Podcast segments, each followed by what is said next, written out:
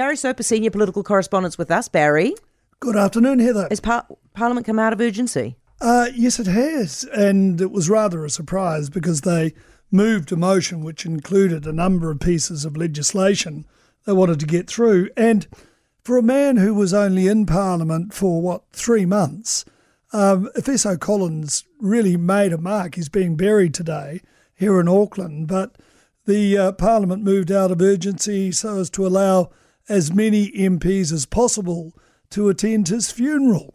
And I guess the irony is, and I'm sure that Efeso would have a bit of a giggle about this, because the a piece of legislation they were discussing uh, was very important to Auckland, and that was lifting the um, the, uh, The fuel tax. fuel tax Oh, yeah. on uh, petrol. Yeah, um, the start, the bill started off well with uh, Transport Minister Simeon Brown telling the House why the tax is so unnecessary and how it should really be seen. a significant cost to Aucklanders over the past few years, adding pain at the petrol pump, but failing to deliver the infrastructure that this tax was promised to Aucklanders. 57.8% of Aucklanders voted for the coalition government, and we were elected on the promise of axing the Auckland regional fuel tax. And it might sound radical, but we are delivering on this promise.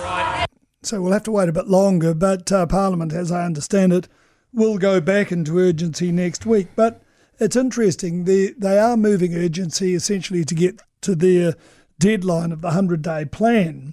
And so far, there have been a number of pieces of legislation that have now become law, well, will become law with the royal assent. Uh, that's the uh, court cultural reports, uh, the scrapping of the Māori Health Authority, uh, the smoking bill that won't cut back on outlets uh, selling fags and preventing um, people for the rest of their lives buying tobacco if they were born after 2009. and of course, the Auckland fuel tax, which, uh, as I say, is currently um, under the House at the moment, but uh, there will be apparently more uh, pieces of legislation up for um, urgency next week. Yeah, I can imagine So they need to busy get through it. time. eh? What's Ginny done? Well, I I listened. I was watching them in the house, and um, she, of course, is uh, Labour's police spokesperson. She squared off against uh, her old um, uh, enemy, Mark Mitchell, uh, in the house uh, today, telling him removing gang patches simply won't work. She scored something though of a home goal. Have a listen. The police have got the capability and the will to enforce a gang ban that this that this government is passing. The opposition and Harry Tam may not like it, but that is what is happening. Does the Minister consider that the gang patch ban will simply displace gang members to parts of New Zealand where police are not resourced to enforce the new law? Uh, no, but I hope that, um, and the example she gave with Western Australia shows that the gang patch ban was working um, because they wanted to leave, and I hope that um, I hope that our gang patch ban forces them over the border as well. that's not bad really because um, she had used that example apparently in Western Australia.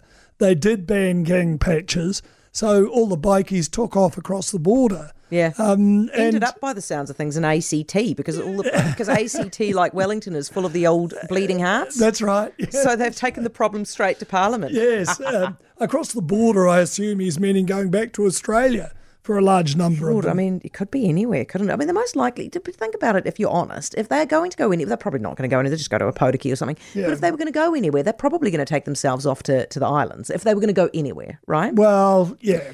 That's kind of I don't think complicated. it'll force them to do that, though. I mean, the lucrative trade is here Nah. in New Zealand. Yeah, and there's heaps of places in New Zealand where there aren't that many coppers where you can roll around this stupid patch. Um, okay, listen very quickly. Kainga Ora Chairs resigned. Why? Yeah, uh, this is Mark Gosche, and a number of your listeners will remember him. He was a Labour minister uh, for some time before resigning, unfortunately, because of his wife's ill health. But um, he was the chair of Kainga Ora for six years uh, during the last Labour government. Yeah. And uh, he's resigned. Uh, clearly, he didn't give very much notice because his resignation uh, took the board to under the legal number, and uh, he'll stay on until another board member is appointed. Don't forget Bill English. Uh, he's uh, carrying out an inquiry into Kainga Ora, and that report is due on the minister's desk by the end of next month. Oh. So, you know, it's quite interesting, Oh, isn't it? yeah, so he's gone. Okay, Barry, thank you. Appreciate it. Barry Soper, senior political correspondent. For more from Heather Duplessis Allen Drive, listen live to News Talk ZB from 4 p.m. weekdays or follow the podcast on iHeartRadio.